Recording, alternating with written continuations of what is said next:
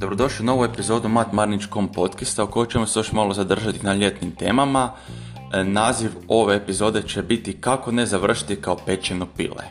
Prošla epizoda podcasta je također bila vezana za to kako ne izgoriti, odnosno kako se prilagoditi e, trčanju po ljeti.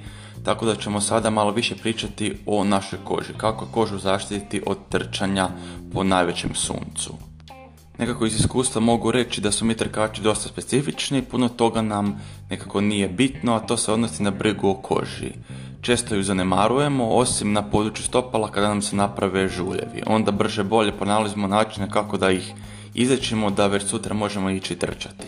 Slično je ljetnim mjesecima kada sunce prži, odemo lijepo trčati ne brinemo puno o svemu, sve dok ne završimo s trčanjem i skužimo da imamo lijepu crvenu boju od koje se ni rajčica ne bi posramila. Ako smo crveni, već je malo kasno da nešto učinimo, možemo samo ugasiti požar te raznim losionima, kremama poslije sunčanja, jogurtima i sličnosti olakšati bolove. Čak nije loše i ja bi to preporučio da se popije andol ili aspirin da spriječimo sunčanicu jer iz vlastnog iskustva govorim da će prva noć biti najgora te da ćemo isijavati poput peći. Ako imate porcelanski ili bolje reći sirten, tada se jako dobro trebate paziti od sunca. Već sam spomenuo da je dobro da se namažemo kremom za sunčanje s visokim faktorom, no također ima i jedan problem, ako to tako možemo nazvati. Svrha kreme sunčanja da na površini kože napravi jedan fini sloj e, filma koji će nas zaštiti od negativnih sunčevih zraka. Taj nevidljivi film na određeni način ne dopušta koži da pravilno diše.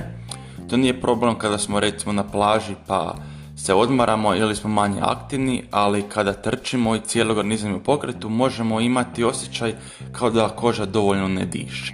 Izbor je na svakome da odluči što mu je bolje izgorjeti ili se malo pomiriti s tom činjenicom da koža manje diše. Opet se možemo naučiti na taj osjećaj. Svako mislim da je pametno namazati se kremom dovoljno rano prije trčanja da se ona u potpunosti upije, samo opet iz vlastitog iskustva treba izbjegavati mazanje čela i područja oko očiju. A sad pitanje zašto? Pa zato što ćemo se u nekom trenutku početi znojiti, a krema će nam završiti u očima i počet će peći. Tako da kapa sa šiltom i naočale su najbolja kombinacija zaštitu glave i očiju.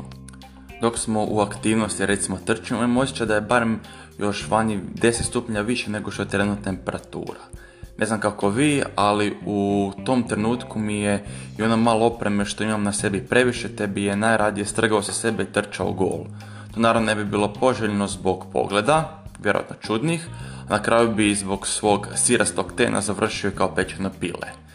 No može se nabaviti oprema, recimo majica, hlače, koje odbijaju ultraljubičasti i ostale zrake zbog kojih se mi zapravo zagrijavamo.